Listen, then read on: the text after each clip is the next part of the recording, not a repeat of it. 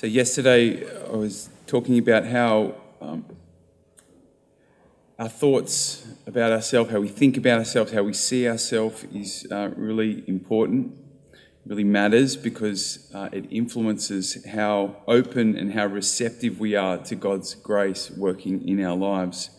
Today, I want to build upon that point and say that the same is true when it comes to our circumstances. Now, I'm thinking here especially of the difficult circumstances we face, the situations that cause us some kind of pain physical, psychological, emotional, any other kind of pain.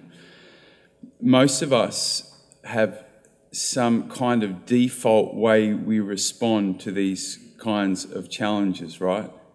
Uh, our, our, reactions, responses are, are usually based off uh, our feelings, right? How that particular situation has provoked our feelings and, and the judgment that we've made about this particular circumstance, right?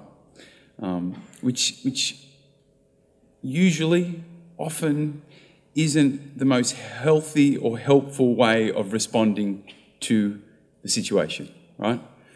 We get triggered, um, we have some kind of emotional response, we we, we, we judge it according to our limited understanding, and then we act, we react accordingly, right? How is it that, what's your default? How do you react when you come across some kind of challenging circumstances? Some of us uh, might deny it, right? Try and throw the rug over it. Others will blame and complain. Others will fight. Some of us might just freeze and do nothing all kinds of ways that we react and we respond, right?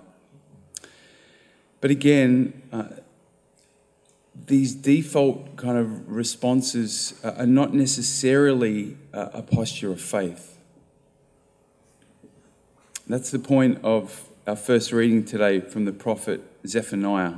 God is saying to his people, do not interpret this situation on face value. Do not read this situation according to what you think and what you feel, but interpret it according to my word and to my promise. And I say, rejoice. Exult with all your heart. The Lord, the King of Israel, is in your midst. It mightn't feel like it, it mightn't seem like it, it mightn't look like it, but the Lord, the King of Israel, is in your midst. And, and a day is coming when he will exult with joy over you. He will renew you by his love. He will dance with shouts of joy for you as on a day of festival.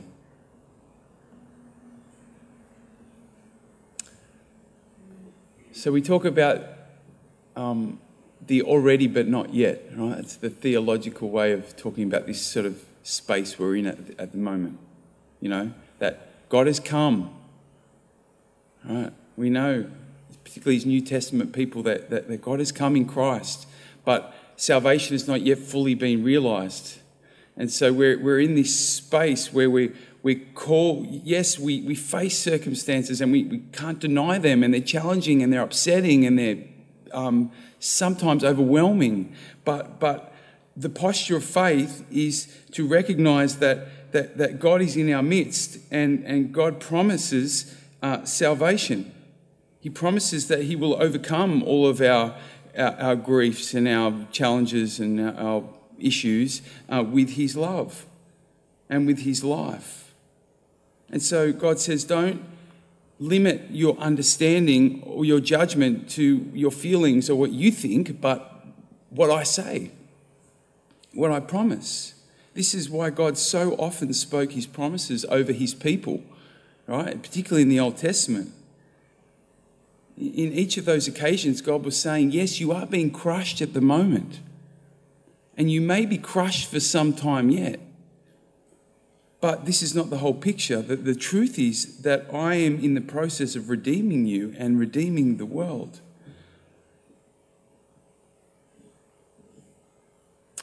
Now, the reality is that when we face some kind of pain or suffering, our default ways of reacting, they kick in automatically, right? There's not much we can do about it. It just, it just happens, right? But once we become aware of our reaction, that's our opportunity. That's our opportunity to say, right, okay, now I'm going to take a posture of faith towards this particular situation. I'm not going to just rely on my own judgment, my own feelings. I'm going, to, I'm, going to, choose a posture of faith. That's your opportunity then to, to, to look to God and say, God, what do you think about this situation? I think it sucks. I think it's painful. I want to give up. But what do you think about it? What do you say about it? That's our opportunity to, to go to God's word. Huh? read this passage from Zephaniah, he will exalt over you with joy. He will renew you by his love. To speak those words over your situation. I wonder what would happen in our lives if we spent more time checking in with God's perspective. Right? Asking God more how he sees us, what he thinks about us getting God's interpretation on the various circumstances that we come up against. Now, of course, it, goes without saying that if we want to take this posture of faith, then we need to be familiar with God's word. We need to be familiar with what God has promised us. We need to know God's heart. Otherwise, how can we possibly know what God feels about us? How can we possibly know what God is thinking about our circumstances if we aren't familiar with His Word?